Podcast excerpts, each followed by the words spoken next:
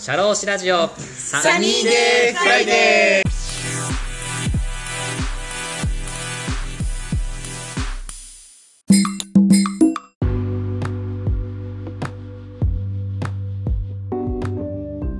はいはいはい。そこら辺が難しいよね。この自分のために頑張ってるんだっていう社員さんが、多分その会社の、あのーじ、なんですかな、一員として頑張ってくれてるっていう、多分すごい大事な要因というか、そううんそういうのが多分馬車馬のように働いてくれるっていうような気も内発的要因って大事だと思うんだけど、それを会社がどうやってその、ひょお給料という形じゃなくて、その人をこう承認していくというか、この人が辞めないように、こう、会社と、会社員としてこう、あの、なんていうの、ずっとその社員として頑張ってくれるかっていうところのフォローがすごい難しいのかなっていうのはあるよね。難しいですね。う。うんん。そう。まあ、売り上げを上げるって結構そんなに簡単なことじゃないからね。あの、うん私はあの前職で売り上げがあんまり上がらなかったそういうメーカーの営業マンなので、えーちょっと、まあ売り上げ上がらない人の気持ちっていうのはめっちゃわかるんですよ。おうん売り上げに苦しむ営業マンの気持ちはすごいわかるんですけども、じゃあ、はいそういう状況で成果型報酬になってると、やる気が出るかっていうと、まあまあ出ないよね。ーああ。そうだね。確かにそうだ。うんうん。そこは難しいよな。そうだね。うんまあ、あと、うーん、まあ、この成果型報酬の良くない面としてもう一つ加えておくと、あのー成果型の、まあ、成果、この成果は評価しますよっていうポイントを決めるじゃないですか。はいはい。えーじゃあお、売り上げは入れますよとか、それ以外にも例えば、なんだろうな、えーお客さんのところに訪問した訪問件数をカウントしますよとか、まあ、いくつかのこう、えーポイントを、こう、じゃあこれとこれとこれをこういうふうに評価しますよって決めるじゃないですか。はいはい。で、あの、そういう評価の対象となってる仕事以外の仕事について、消極的になっちゃうっていうのがあるんだよね。なるほど。うん。おそれ、これ関係ないじゃんみたいな話になっちゃうから、それ、評価になってないポイントでも、なんか重要なことっていっぱいあるじゃん、会社の中で。電話対応とか、なんか請求書、領収書とか、なんか郵便取りに行ったりとか、そんな感じのやつかな。そうそうそう。うん。で、結果的にこう、社内のね、なんか、社内業務みたいなものが、あの、ないがしろになっていって、えーはいはいなんかよろしくないことになる。まあ、結果的にはね、こう、なんか協力関係になくなっちゃうみたいなことをね、うんあの、みんな個人主義に走っちゃうとか、はいはい。うん今まではこう、なんかみんな仲間だったのに、なんか仲間がいつの間にかこう、ただのライバルになってしまって、おえー個人主義の集まりみたいな会社になってしまうのも、えー弊害の一つかなというふうに思います。ああ、なるほどね。それはあるだろうね。うん。まあ、その評価項目にその細かいことを含めてしまって、ね、それだけを頑張ってしまってっていう従業員さんも出てくるだろうし、それを入れないことによって、じゃあそういう庶務的な仕事は誰がするんだよっていうことでね、その会社の、ね、人間関係がぎしぎくしゃくしてしまうことも多分あるだろうし、そうだねこ。れが難しいよね。まあ、それはあれかな、やっぱこう、普段の管理職とかと、その、部下との面談の時にちゃんとそういうのも頑張ってるよねっていうふうにフォローしてあげるとか、そういうのが大事なのかな。そうですね。ねそういうの大事ですよね。うんうん。それはあるな。ちょっと一ついいですか？話していいですか？はい、どうぞ。ちょっと僕、いや、れは、これは、あの、全然答えっていうか、僕の疑問なとこなんですけど、どういうふうな、あのー会社にしていったらいいのかっていう、すでに考えてることなんですけど、はいさ。っきの内発的動機づけ？はい。やっぱこれは自分のために頑張ってるんだっていう社員の方が増えていけば、多分その会社で働くモチベーションって上がるっていうのは僕自身もそういう経験はあるから、そういう風な人を増やしていきたいっていうのはあるんだけど、ぱりその内発的動機づけを持った人が本当に会社のそういう売り上げとかにつながってる、ちゃんと成果が出てるのかっていうのと、あとそれで内発的動機づけで頑張ってはいるけれども、それを認めてくれる上司の方が、そういうのを抑え込んでしまうっていうのがうん。多分あるだろうから、うん。そこら辺って、えーまあ内発的動機づけっていうのは大事だっていうのは僕らもすごい分かってるし、あの、会社の人も分かってるとは思うんだけど、その意識の浸透させ方、うん。うん、なんかちゃんとした根拠があれば、せ内発的動機づけの人があれば、こんだけ成果があるよっていう根拠があれば、会社の上司とか管理職の方とか経営層も、あの、うん。すごい、それは大事だっていうことでやっていくと思うんだけど、そこら辺が難しいなって思うんだけど、太田はそういうどうそういうところって？まあ、これはね、一筋縄にはいかないですよね。うん。うん。まあ、内発的動機づけをどういうふうにこう植え付けていくかって話。そうそうそう。それはなかなか難しいよね。うん。じゃあ、毎毎日朝礼で、あの会社の方針とか、なんか理念みたいなのをこう、言う人も、言う会社もあるじゃん。はいはい。ありますね。まあ、あれもまあ大切かなとは思うんだけども、じゃあ、あれが、じゃあ必ずしも、あの、うまくいってるかっていうと、そうとも思わないしさ。で、なんか、まあ、そもそもじゃあそれやってない会社も結構多いし、うん。うん、自分の会社の理念とかね、あの、全然分かってないよっていう人も多いし、うん。うん、なかなか難しい問題かなとは思うんだけど、逆にさ、あの、うん。この、あの、い今の仕事仕事はまあちょっと例外じゃん。なんだろうな。僕たちはさ、はいその、この仕事がもともとやりたいって思って、えーこういう国家資格があるんだと、じゃあちょっと調べてみよう、勉強してみよう、で資格を取ってやってるわけじゃん。これはちょっと例外だと思うね。これは、あの、世の中の中だとだいぶ少少数派だと思うんですよ。うん。どっちかというと。こういう人たちのモチベーション動向の話じゃなくて、えーちょっとまあ、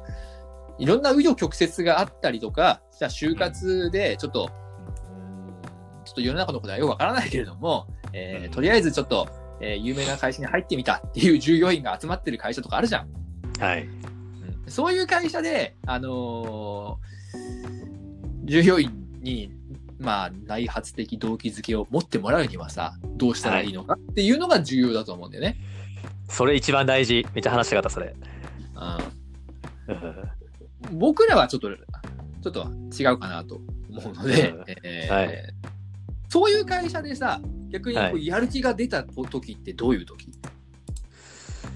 ああ、そうだね。なんだろうな。で僕だったら、うん。そ、の、まあ、海外で、うん。まあ僕、もともと海外営業、メーカーの海外営業だったんですけど、うん。で、まあ、どどちらかというと僕結構あの、それ大学に、会社に入る前まではその発展途上国とか、そういうところに行って、その人たちの、まあ、生活水準とか暮らしを見て、あの、勉強するっていうのを主にやってたんだけど、うん。で、そういう人たちの暮らしがもっと良くなっていったらいいなっていう思いで、あの、まあ、その中で僕のメーカーっていうのがそういう食品関係の工場とかの機械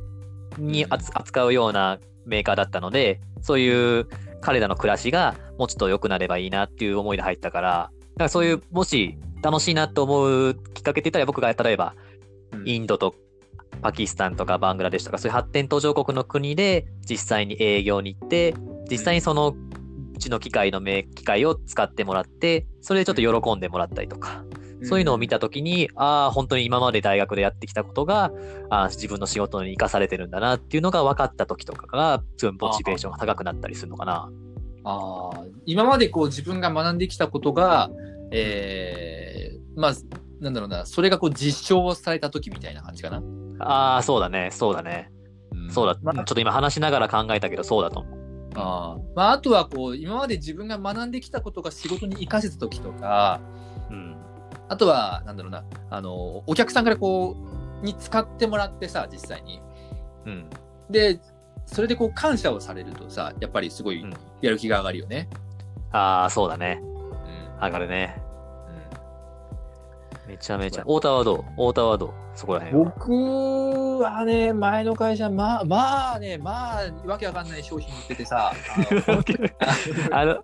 あの、あれだよね、ちょっと、ここ、リスナーさんにお話ししたかったけど、太田はとね、僕の会社って結構、比較的同じような関係のね、部品と機械をね、扱ってましたよね。関わりがあったところなんですよね。びっくりしたよね、入ってから。あ、そこ関係あるよ、みたいなね。そうだね。そういう産業機械のね、そういう工場の中に置く機械の中の大事な装置をね、太田が売ってたっていうのがあるよね。そう、まあ、でも言うて装置だからさ、なんか、はない。なんだよこれみたいな、その、普段の生活にこう、密接に結びついてるものではさ、ないからさ、あの、うん。まあ、結びついてるところもあるんだけど、まあ知らないからさ、あのあんまりこうね、モチベーションが上がるかっていうとそうでもなかったかなと思うんですけど、まあでもそんな中で、僕が、はあのモチベーションが上がった時っていうのは、うん。えー、なんか先輩がね、うん。あのーまあ、お客さんへの提案の準備がすごい綿密にやってて、おで、僕、営業同行したんですけど、あの、はいはい。まあい、いろんなパターンとか、えーいろんな準備をその先輩がすごいしてて、で、お客さんとの話がすごいスムーズにいってて、お客さんの、あのーまあ、困ってることが、こう、すごいスムーズに解決されてったのを横で見ていたことがあるんですよ。はいはい。で、自分全然ここまでやれてないなっていうふうに思って、あのーこの先輩すごいなと、一人のお客さんにかけるなんかこう熱意というか、あのー仕事への向き合い方って本当すごいなっていうふうに感じて、あのー俺も頑張んなきゃなって思ったのはなんか今思い出したかな。ああ、なるほどね。あそこまで綿密にちゃんと準備をして、お客さんに対応するっていうのが、ちゃんとその売り上げにつながるっていうところをやんなきゃいけないな、みたいな。そうだね。大事だなっていう。うん結構100人ぐらいの営業マンがいた会社だけど、なんか何回かね、ベスト3とかに入ってる先輩で、やっぱり、おとはこう準備が違うなっていうふうに思いましたね。ーああ、なるほどね。うんうんやっぱそれは、やっぱ自分が頑張ったことっていうのがちゃんと成果につながるんだってところで、なんかやりがいを持つんだみたいなのが知ったみたいな感じ？そうだね。まあ僕はそういうなんか、すあの仕事ができる先輩のなんか、あの仕事ぶりを見て、あの自分も頑張ろうっていう気にはなったかな。ああ、なるほどね。うん。そうだよな。まあある一つのなんか僕傾向として思うのはね、はい。あの内発的動機づけを、あのうん。会社側が従業員に持ってくれっていう、持ってっていうことを言ってるだけだとね、なかなか難しいと思うのよ。おお最初に言ったさ、あの朝礼で毎朝あの経営理念を読むとか、ね、い。うの、まあ、その、ま、よくあるパターンかなと思うんですけれども、まあ、これがね、一概悪いとは言わないよ。これが悪いとは言わないけれども、あの、はい。やってっていうだけでやってくれたら、苦労しないじゃん。まあね。うん。で、そうじゃなくてさ、あの、まあちょっとここでね、あの、うん。ちょっと前回なんな、なんか前も話したんだけどね、えーとカナダのね、精神学者で、えーエリック・バーンという人がいるんですけど、えー多はい分どっかで聞いたことあると思うんですが、えー他人と過去は変えられない、自分と未来は変えられるっていう有名な格言があるんですね。これはですね、この前の第146回の、うん、第147回のあれですね、人を変えたければ自分から変われに書いてますね。そうですねおっしゃってま。した。はい。はいあのーまあ、変われ、変われ、変われ、変われと言っても、なかなか人間変わらないので、はい。じゃあどういう時に変わるかっていうと、あのーはい。その人の、なんか、先輩とかが仕事めっちゃできてたりとか、あのー頑張ってたりすると、それを見てなんか感じるものがあったりするじゃない？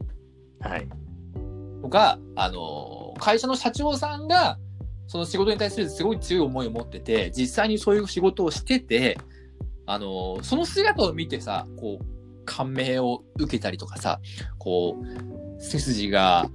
立たされる思いになったりとかさ、するじゃない、はい。そうだね。だから、うん、あのー今現在さ、自分の会社のなんか後輩とか、自分の会社の従業員とかがさ、あのー内発的動機づけを持ってくれてないと、うん。やる気がないと。で、給与を上げなきゃいけないのか、みたいなことで困ってる人はいると思うんですけども、なんかこううん、彼らをこうんう変えるっていうことじゃなくて、あの、自分自身の仕事に対する向き合い方を変えることによって、結果的にそれを見てるあの自分の従業員とか自分の後輩とか部下とかからの見られ方が変わって、その結果として変わっていくことって結構あるんじゃないかなと思うんですよね。ああ、なるほど。うん。そもそもさ、あの、経営理念みたいなものをさ、あの、ちゃんとできてない人からさ、あの、うん。経営理念の話とかされてもさ、はい。いやいや、お前、お前やってんのみたいなうん感じするじゃん。あるね。うんあるね。でうん。そもそも社長がさ、なんかうん経営理念とか、あの、ん全然どうでもいいみたいなさ、あの、確か壁に飾ってはあるけれども、じゃあそれが業務に生かされてるかっていうと、全然そんなことなくてさ、あの、そ、そもそも、そもそも、じゃあお前何なんだよみたいなさ、うんそういうのってあると思うんですよね。それちゃんとやってる人だったらさ、あの、うんお自分もちゃんとやんなきゃなっていうふうに思うけれども、あの、やってない人から言われてもね、ちょっとなって思うじゃないですか。そうですね。はいうん。だから、あのなんだろうな、これちょっとまあお給料の話からだいぶ取れるんですけれども、何をするか、何を、何を言うか、何をするかっていうこともうん重要なんですけれども、あの誰が言うかっていうのは結構重要な問題だと思うんですよね。ああ、なるほど。だから、はいはいあのその話をする誰が言うかっていうので全然違うじゃん。なんか、そうだね。あのめっちゃ仕事できる先輩からさ、仕事頑張るよって言われたらさ、よし、頑張ろうって思うじゃん。でもさ、あのニートの人からさ、お前仕事頑張るよって言われたらさ、いや、いや、お前、まずお前が頑張るよっていう話に はい。なるじゃないですか。はい。なりますね。はい。はい。なので、えーっと、まあ、内発的動機づけをどういうふうに持ってもらったらいいかっていう話なんですけども、うーん、まあ僕はなんだろうな、その自分の仕事のやり方を見直して、うん。で、自分から何かこうメッセージを伝えるんじゃなくて、あの、じ、自分を、なんだろうな、あの、その、何を言うかじゃなくて、何をするかじゃなくて、誰が言うかの、その誰に自分がなれるかどうかっていうのが、結構まあ、難しい問題ですけどね。はい。難しい問題っていうかね、身も蓋もない話なんですけども、はい。あのでもこれって結構重要な問題じゃないかなと思います。ああ、そうだね。もうなんか自分の生き様を見せるんじゃなくて見てもらうっていうか、別に見せるつもりはないけれども、まあそういうふうに、ちゃんと自分がこういうふうな気持ちで意思を持って働くんだっていうのを、その部下とかに、まあ自然と見てもらって、あ、俺もこの上司みたいに自分を生きている上司みたいに頑張っていくんだっていうのを見てもらうみたいな。そうそうそう。うん。そういうの大事だよね。大事だね。うん、なんかこう、やっぱり尊敬される上司とか、あこういう人になりたいなっていう人に共通しているのは、やっぱ自分の、まあ、意欲を、自分でこうなりたいっていうのが明確な目標があって、それに向かってちゃんとこう頑張ってるっていう、まあ、努力もあって、ちゃんとそれに対しては自分こうなんですっていう論理的に喋れる人、やっぱ自分を持ってる人ってやっぱりこう、やっぱ尊敬できるような人なのかなっていうのは僕も思ってて。そうだよね。なんか人からなんかもらった言葉をそのままだからこうダメなんだよとか自分の意見を持ってないお前の意見は何なんだよっていう人がそのうん部下とかに言ったとしてもいやお前それお前がやってねえのになんでお私に言うんだよっていうのは絶対あの不不審に思われるからうんそうやってやっぱじ自分がちゃんと意思を持って自分の心からこう変わっていくんだだからこうやって自分のために頑張っていくんだみたいな人っていうのが増えていったらいいなっていうのは僕は思います。そうだね。うん、僕も本当にそう思います。はい。で、これってさ、なんだろうな、あのー社長対従業員の関係性も言えるし、上司対従業員の関係でも言える話なんだけどさ、あのー社労士対社長の関係でも言えると思うんだよね。お僕たちって結構社長さんに対してさ、社長さんが普段やってないことを、あのーこれは重要だからやってねっていう話をしないといけないじゃん。ー。うん。で、やってくれない人も多いじゃん。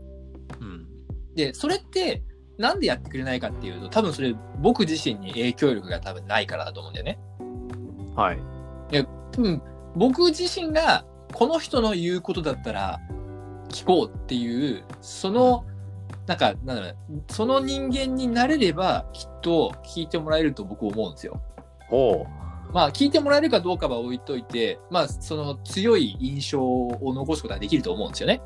うんうん。この人が言うんだったら間違いないと。この人が言うんだったら考えてみようとやってみようっていうふうになると思うんですよね。はい。でそれってあのどういう資料を準備するかとかどういう話し方をするかとかお客さんからどういう話をヒアリングするかとかっていうことも確かに重要だけど自分がどういう人間なのかっていうのも、うんあの結構重要な問題だと思うんですよ。ああ、はいはいはい。だからまあなんだろうなそのまあ社長と従業員の間の話もそうだけど僕ら自身もねあの、うん社長さんに、えー話コンサルティングをする仕事ですので社会保険労務士は、だから僕ら自身がねやっぱりそういう人間になっていかないといけないなっていうふうに、えー感じます。ああ、なるほどね。確かにそれはあるよね。うん。難しいけどね。やっそうだね。ぱり、社長、ね、自分、相手の気持ちは変えられない、自分が変わるしかないっていうのはあるだろうから、そういう、まあ僕らよりも上の経営者の方とか、ねうん、雇用して、いろいろと、ね、人間関係で困ってるような社長さんもいるだろうから、なんでお前らに言われた、言われるんだよっていう思う前に、まあ尊敬されるようなうん人としてやっていかなきゃいけないのかなっていうのはね、すごい思うよね。そうだね。うん。はい。はい。という感じで、まあ、今回は、えっ、と、お給料のね、えーだいぶ話がそれましたが、お給料の、まあ、魔力ということで、えーはい。えーまあ、途中から、えーその人間のモチベーションの話にちょっと変わっていきましたけれども、はい。えー田村さん、なんかこう、他に言いたいこととかありませんか、まあそうですね、あの給与の魔力ということで、まあお給与だけじゃない、あのお給与が下がることによって、本人さんのモチベーションもガクッと下がったりうんっていうことがあるっていうのも知れたし、じゃうん。あそのお給与じゃないところで人を評価するには、こうやってねう、ん。今最後の方に話してましたけど、じゃあその従業員さんがどうやってモチベーション高く働いてもらうのかっていう考えるきっかけにもなったし、僕が、まあ、あの、いつかまた話してみたいなってトピックは、うん。こう、就職すること、まあ皆さん会社で勤めをされるっていうのがこの日本では多いのかなと思ってて、まあはい。就職活動、まあ高卒の方でも大卒の方でも就職活動をして会社に入るけれども、うん。じゃあその、まあ会社に入った時の、まあ気持ち、多分何かしら会社に期待を持って入ってる方が多いんだけど、入社してまあ1年、2年、3年経つと、なんか、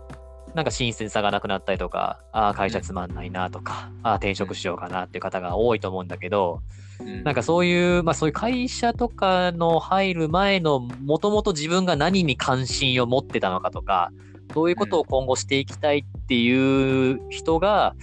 この高校とか大学の時の若い時から、どうやってそういうのを植え付けていったらいいのかなっていうのを、いつかまた話してみたいなと。若いうちから、こうね、かん何かに、こう、人間として生まれてきて、死ぬまでまあ、何かしらで皆さん気持ちというか価値観違うから何とも言えないんですけど、あなたの興味とか、求めてる関心とか、何をしたら嬉しいのかとか、何がやったらやりがいなのか、達成感があるのかとか、うん。そこら辺ってどうやって自分自身でそういうのを、あの、見つけていって、その一生を終えるまでにこう、なんとかしていきたいっていう方を増やしていきたいなっていうのはありますね。ああ、そうだそね。そういうトピックを話したい。あーまあ、ん日本のこう職業教育的な話にもなってくるよね。ああ、そうだね。うんうん。まあ、なかなかこう日本は遅れてる分野かなとは思うけどね。うん職業教育とかもそうだし、やっぱりそれを本人さんがその職キャリアを築いていくときの周りの人たちの支援というか、まあ、家族の意見だったりとか、友達のまあ意見だったりとか、その先輩、こうその上司とかの考え方であったりとか、多分そういうのに影響されるから、そこの、なんていうんだろうかな、考え方を変えていくというか、でどうやって考え方変えていくんだろうっては、僕もそれは難しいことだと思うんだけど、まあメディアの、メディアを使ってこう変えていくのかとか、そういう生き様を、の人たちを増やして、そういうのを、まあ、メジャーに、考えをメジャーにするのかとか、いろいろあるんですけど、まあそこら辺はちょっといつか話したいなっていうのは、ちょっと僕、ななんですか、付け加えというよりかは、いつか話してみたいトピック。あはい。あ面白そうですね。ぜひお願いします。はい。はい。はい。はい。太田さんははいないですか、最後。何か話したいこととかは？ありませんか？大丈夫です。はい。私は大丈夫です。ははい。今日もいろいろとあのトピックをくださいましてありがとうございました。ありがとうございました。えーサニーデイフライデーはですね、えーと、こうやって毎週金曜日にいろいろとこう配信をしておりまして、あの、大田さんともあの協力していただきながらやっております。で、ツイッターの、ツイッターも細々とあのやっておりまして、はい。はい。あのーまあ、私が思う、こう、なんですか、感想であったりとか、なんか、おすすめのポッドキャスト聞いてこう思ったとかも上げさせてもらったりとか、細々とやっておりますので、ぜひ、ツイッターのフォローをお願いしたいと思います。お願いいたします。また、あの、いろいろと、あの、こちらのサニーデイフライデーポッドキャスト、いろんな、あの、媒体で発信しておりまして、まあ、Apple Podcast、Google Podcast、Spotify とかいろいろ発信してはいるんですけれども、ぜひとも、Apple Podcast で聞いてる方、ぜひ、あの、はいレビューを書いていただけたらと思います。ああのそうですね僕はあの、Apple ユーザーじゃないので、そのレビューを見ることがちょっとできないんですけれども、あの、はいできればそういう Apple Podcast で聞いてくださってる方、あの、私のね、ラジオ聞いてもらって、こんなこと思ったとか、こんなことがもっと聞きたいとか、なんかありましたら、ぜひレビューをつけていただきますと、私のね、モチベーションになりますので、ぜひお願いしたいなと思います。そうですね。はい。まあ、質問とか書いてくれたらね、あのーはい答えていきたいと思いますしね。そうだね。あるある。めっちゃね、テンション上がるから。そうだね。あのーまあ、私たちプロじゃ、プロじゃないからね、あのーはい。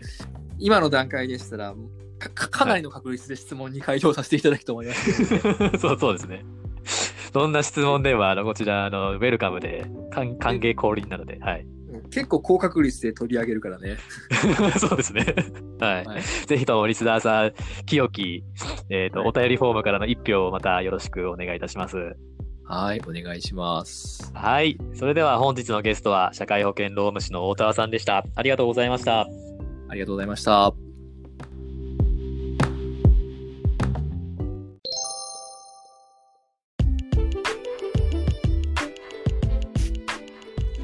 社労士ラジオサニーデイフライデー DJ の田村陽太でした。